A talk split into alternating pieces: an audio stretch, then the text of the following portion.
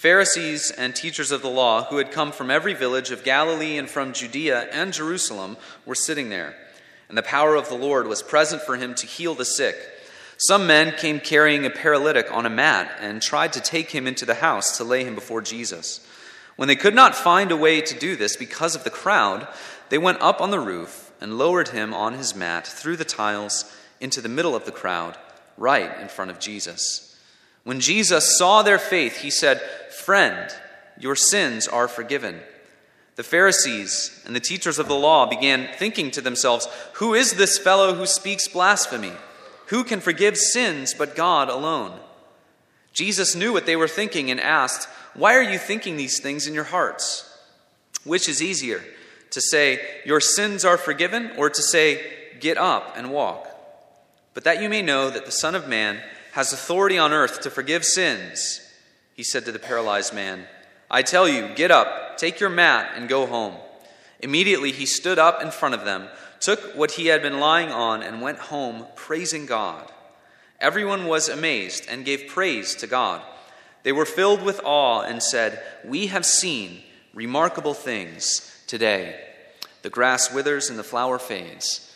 The word of our God endures forever. Amen.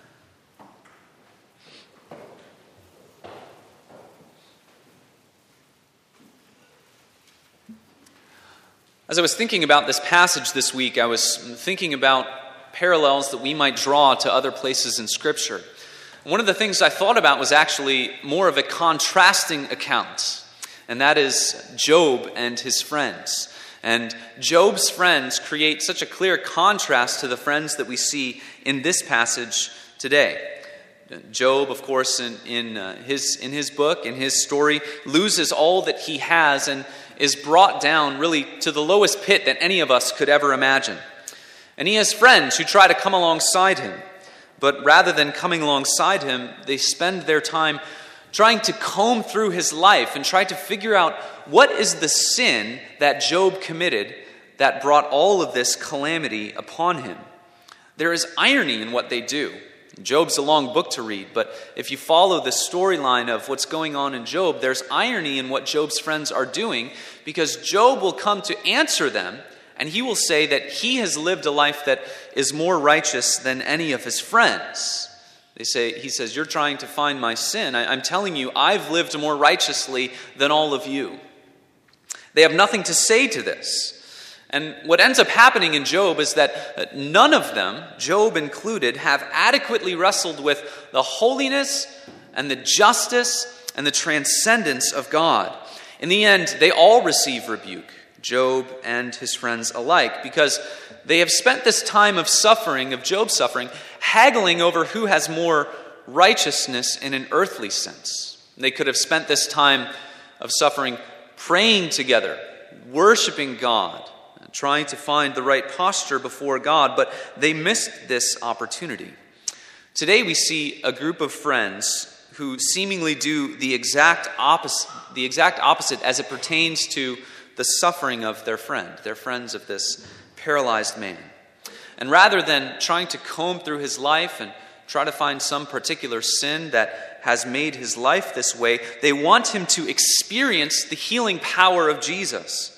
And they end up bringing something very important to light about the authority that Jesus has been given from the Father. Thus, in thinking through these things together in this passage, brothers and sisters, we learn what it means to humbly come to Christ in faith. That's one of the things we learn from this passage. And we also learn that we need to understand that we all need grace. Finally, we ponder how those who are healed and how those who experience or see or witness the healing can all glorify God together. Let us turn to this passage then and consider some of those things. There's an instant excitement in today's passage. Jesus, of course, has been going through the country in Galilee, going from place to place. And news has spread so much about him that he now has the attention of everyone in Israel. In that day, it was not so much uh, the rich who were the powerful upper class in Israel. Oftentimes, the people with more money were looked down upon because they were seen to be in cahoots with the Roman Empire, people like tax collectors. So it wasn't so much the rich who were the powerful upper class, but it was the Pharisees and the teachers of the law. And we see these, these people show up in verse 17. This was the group that the people in Israel feared. They were seen to have the inside track and they knew the ways of God. But Jesus has gotten the attention of this group, the Pharisees and the teachers of the law, and he has gotten their attention in a big way. Notice how the teachers of the law and the Pharisees are not coming only from every village in Judea, in Galilee, but they are also coming from Jerusalem. This was a very big deal. This would be a bit like driving through South Holland and, and you go past a house or a car and, and you see crowded around that car not only South Holland police and state police, but also federal agents and trucks and everything gathering around one car or one house. This was a very big deal. The leaders, the powerful, those who know the law and know God best, have come all the way from Jerusalem. In other words, the leaders in Israel have said, Enough with this Jesus. We are going to send out the A team, send out the all stars, and surely Jesus will cave under this newfound pressure. But the power of the earthly Jerusalem is not the only one that is operative here. At the end of verse 17, we see that the power of the Lord is upon Jesus to heal. That's not the power of himself, but it is the power of the Father that has been given to Jesus and resides upon and within Jesus to proclaim his message. Thus, although the teachers of the law and the Pharisees think that they're coming to flex their muscle as it pertains to Jesus, the very power for whom they believe they are speaking is the power that lives in and with Jesus. There is an invisible power that resides in him and with him that these Pharisees and the teachers of the law would be shocked to learn about. And this power enables Jesus to do a couple of things early on in this passage. The first thing is that it allows him to see things that no one else can see. This story turns to this group of friends who are trying to help. And that's not a good enough description, is it? These friends were really stop at nothing to see their friend receive the help that they want, to experience the healing power of Jesus. These are the kinds of friends you want. And if you want to be a good friend, this is the kind of friend that you want to be. Uh, these men will stop at nothing. They go on a roof of a house, a house that is not their own, and they be, begin deconstructing the roof so that they can lower this man uh, through the tiles of the roof because the crowds were so big and gathering around Jesus. If we were to imagine ourselves in this situation, we can say that probably a lot of people are either annoyed at what these people are doing because it's so disruptive, or they're feeling some secondhand embarrassment, right? Wow, these people really don't know when to stop. They, they don't know when enough is enough. These men are acting foolishly in the eyes of the world. But Jesus looks past all of that, and he looks into the inner realities of their heart, and what he sees is he sees their faith. This reminded me of a passage we were looking at recently in uh, our Ruth Society Bible study. It reminded me of Samuel's anointing of David as king. And Samuel went to go see all of Jesse's sons, and when he sees the oldest, Eliab, Samuel thinks, Surely this is the one who is the king. This is the one who's slated to be God's king. He was tall, handsome, powerful. He had a commanding presence. He was in many ways like King Saul had been. But God reminds Samuel that though man is taken by the outward appearance, God looks upon the heart of a man. Thus, what Jesus does here in looking upon the heart and seeing faith, he's showing us once again his divine nature. He's seen things that no mere human being can see. Everyone is, is embarrassed or annoyed with what these men are doing. Jesus is looking past that to the inner realities of their heart, and he sees their faith. He is looking upon the heart. He is doing exactly what God says he does in 1 Samuel. Jesus is God in the flesh. His power and his divine nature allow him to do something else. That is, even more shocking. Jesus responds to the faith of these men in a way that is unexpected. He has been teaching and proclaiming, and he's been healing people regularly. And notice how Jesus has been healing up to this point, but he hasn't said what he is about to say. And what he is about to say is what's going to put him over the edge in regards to the Pharisees and the teachers of the law. It's not so much that Jesus was healing sicknesses, but that he is about to say this in regard to the faith that he sees in the, in the men. He says, Friend, your sins are forgiven. Your sins are forgiven. The question that we need to ask here is why Jesus connects the forgiveness of sin to the physical ailment of this man. Why does he do that? What we need to know is that it was a common understanding in Israel during that day that the physically afflicted were under the judgment of God. This was a general feeling because Israel was in covenant with God. And so the ebbs and the flows of your life were oftentimes thought to be a product of how you lived in, in regards to your righteousness. Jesus comes to challenge this. There's a good example in John chapter 9. There is a man who was born blind, and the people who know him assume that he was born this way because of his sin. John chapter 9, verse 2. I'll read this story for us. His disciples asked him, Rabbi, who sinned, this man or his parents, that he was born blind? The answer Neither this man nor his parents sinned, said Jesus. But this happened so that the work of God might be displayed in his life. As long as it is day, we must do the work of him who sent me. Night is coming when no one can work. While I am in the world, I am the light of the world. Having said this, he spit on the ground, made some mud with the saliva, and put it on the man's eyes. Go, he told him, wash in the pool of Siloam. So the man went and washed and came home seeing. In other words, one of the things that Jesus does in his teaching is he reveals a depth that goes beyond the surface assumptions of everyone of his day. People in Israel would look around and they would see sickness or people who had it really rough. And, and the people would think to themselves, surely there is a sin present in the life of this person that made it go that way for them. You could chalk up every affliction to a personal sin of some kind. Jesus comes to challenge this. Listen to how the story ends in John chapter 9. Jesus said, For judgment I have come into this world, so that the blind will see, and those who see will become blind. Some Pharisees who were with him heard him say this and asked, What, are we blind too? Jesus said, If you were blind, you would not be guilty of sin. But now that you claim you can see, your guilt remains.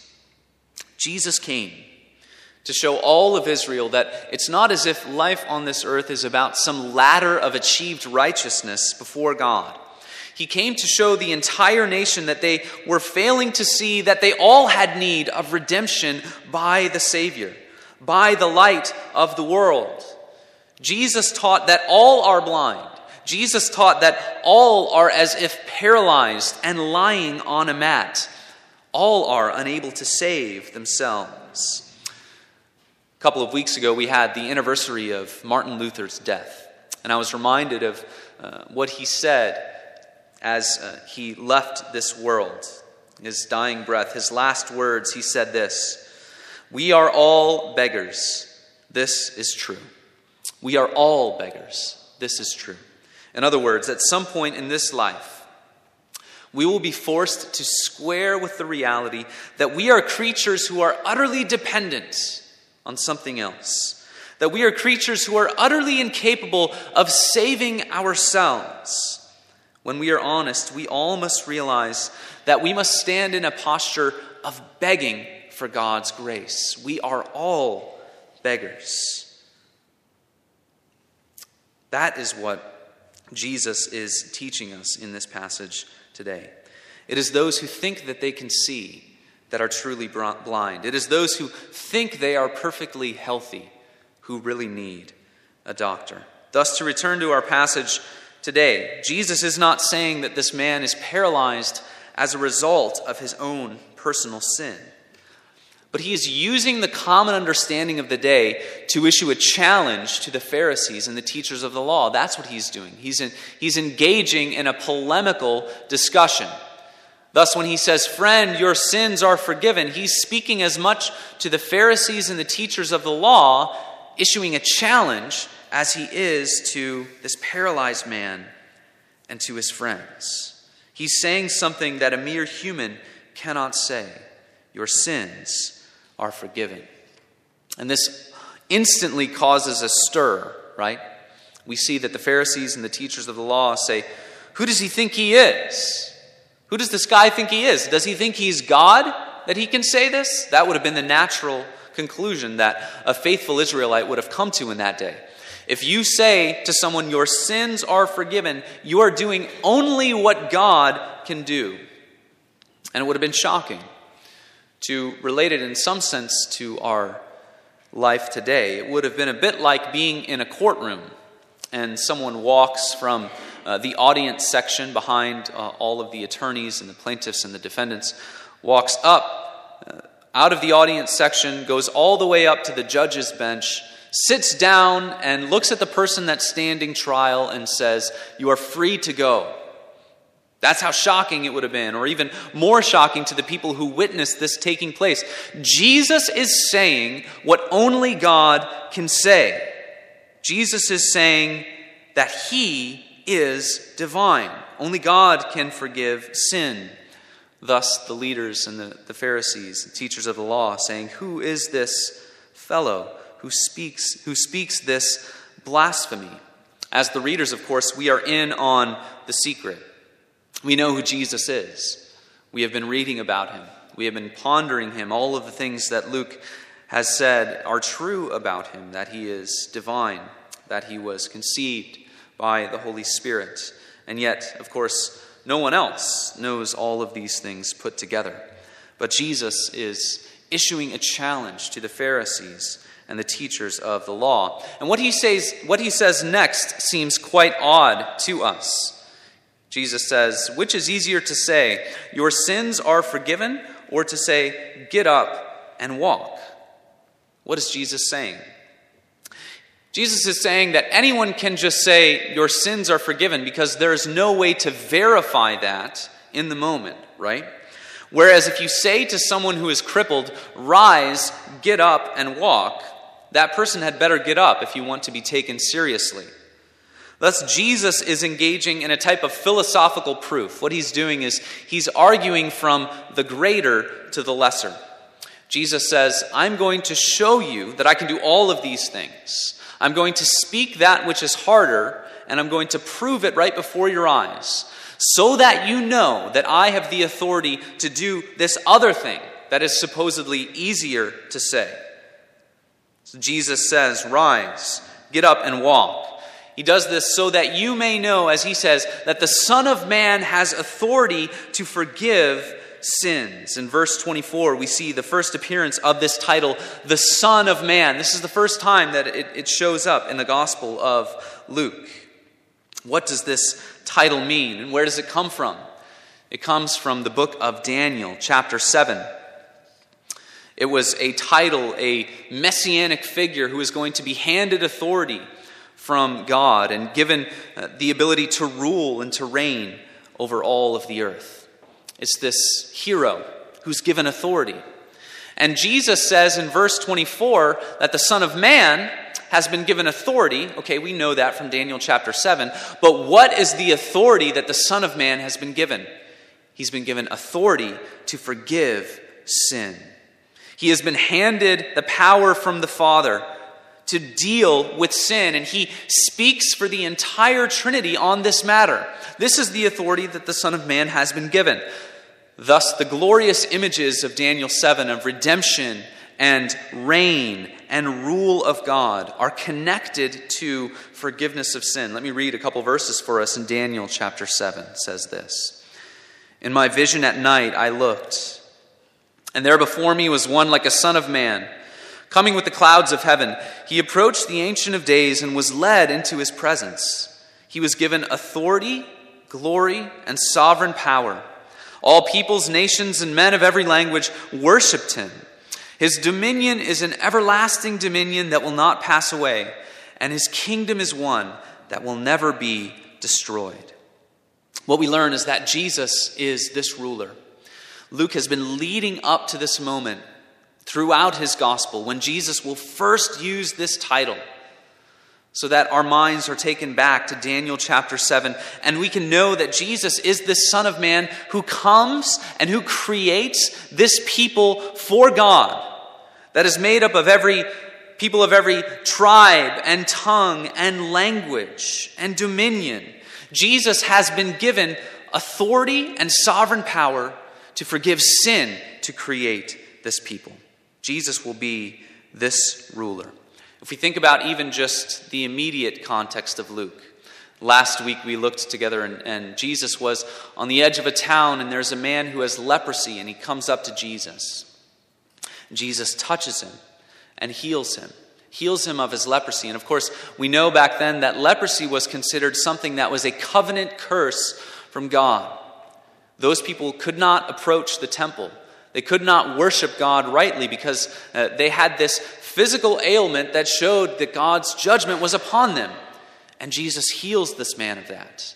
And then in today's passage, he speaks by the power of his voice, saying, Your sins are forgiven.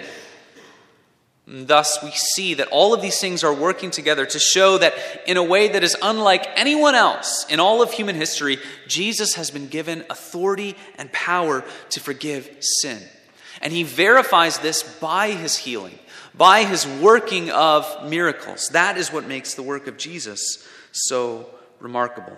It is in this Son of God that forgiveness and reconciliation will take place. The people respond by saying, We have seen remarkable things. Remarkable things. A healing would have been one thing, but an act of God an act of forgiveness taking place out in Galilee is completely another thing. Think about it with me just for a moment. If you are an Israelite at this time, you know that God has placed his authority of dealing with sin upon, the temple. And that is always where all of that takes place. We've seen how Luke has been interested in geography throughout his gospel, right? The gospel begins in the middle of the temple but now Jesus is doing something here today that, since the institution of the temple, has never taken place outside of the temple. Not only does he say, Your sins are forgiven, but he proves that he actually is forgiving the sins of this man, of this paralyzed man. Jesus has given an authoritative word that it has happened. Thus, as we consider this passage, brothers and sisters, today, Oftentimes, when we think about the work of Jesus Christ and the forgiveness and the power that he gives, we think to ourselves, yeah, Jesus, he's the one who forgives. He's the one in, whom we find, you know, our sins are washed away and all of those kinds of things. But we need to take a moment to pause and to put ourselves in the shoes of these people who witnessed this for the first time happening away from the temple these people who say, remarkable things have happened today. What must happen is what we see happening in verses 25 and 26. The man who is healed goes home praising God or glorifying God. We are not told by if it is what he is speaking or simply by his getting up and walking around. Either way, whether it is his going out and saying what Jesus has done or his getting up and walking, he is glorifying God by what he does. The people who were witnesses to this also give praise or they glorify God. They do the same thing. Notice, the people who see this happen do the same thing that the healed man does. They glorify God. They have witnessed the remarkable forgiving power of Jesus away from the temple for the first time. The Son of Man from Daniel 7 showing the authority that has been handed to him. These people go forth and they glorify God. And what I want to remind us of this morning, brothers and sisters, is that because of the gospel, we go forth and we glorify God. The, go- the gospel tells us a few things. It tells us who we are, it tells us that we are like the paralyzed man or the man born blind, cannot help ourselves. But it tells us that in Jesus we can be made new, we can be forgiven. The gospel tells us where we are going. Your ultimate destiny is taken care of. The celestial city, heaven, the new heavens and the new earth, eternal life has been laid up for you. You've, given, you have been given an inheritance that is imperishable as you cling to Christ and believe in his forgiving blood and work. The gospel tells us where we are going, and the gospel tells us what we are to do. When we taste the forgiving power of God, we understand that this community of believers, brothers and sisters in Christ, that we exist so that in our mouths and in our lives, we proclaim and embody the matchless grace of God, the grace of God that has brought us out of darkness into his marvelous light. Just like this healed man, we must rise up and glorify God. Just like his friends, we must think of ourselves not as more righteous than the downtrodden. We must not think of those around us as getting their just deserts from God but rather we must all see ourselves as sharing in this lamentable reality of walking through the valley of the shadow of death. But in the midst of that, we see one who has gone before us, who is not contained to the valley of death, but has risen up. We give him, we give Jesus Christ all glory, laud, and honor in our mouths, in our hearts, and in our lives. Amen. Let's pray.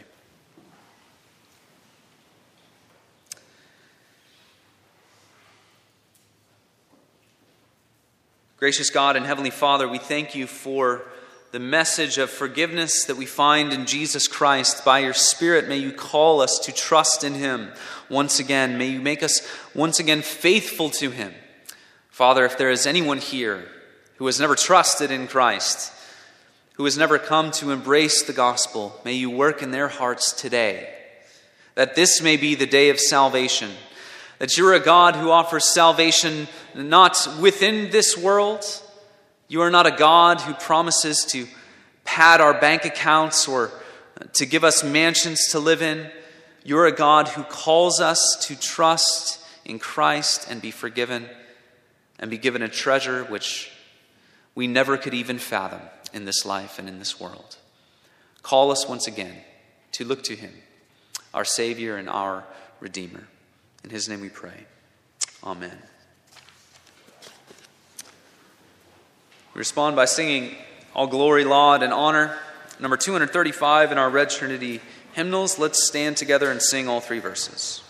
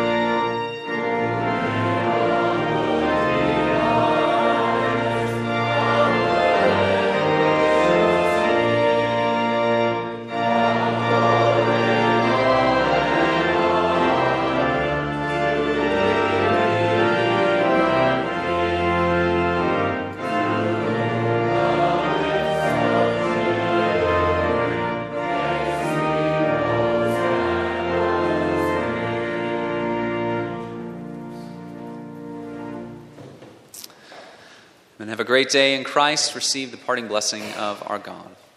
May the grace of the Lord Jesus Christ, the love of God, the fellowship of the Holy Spirit be with you all. Amen.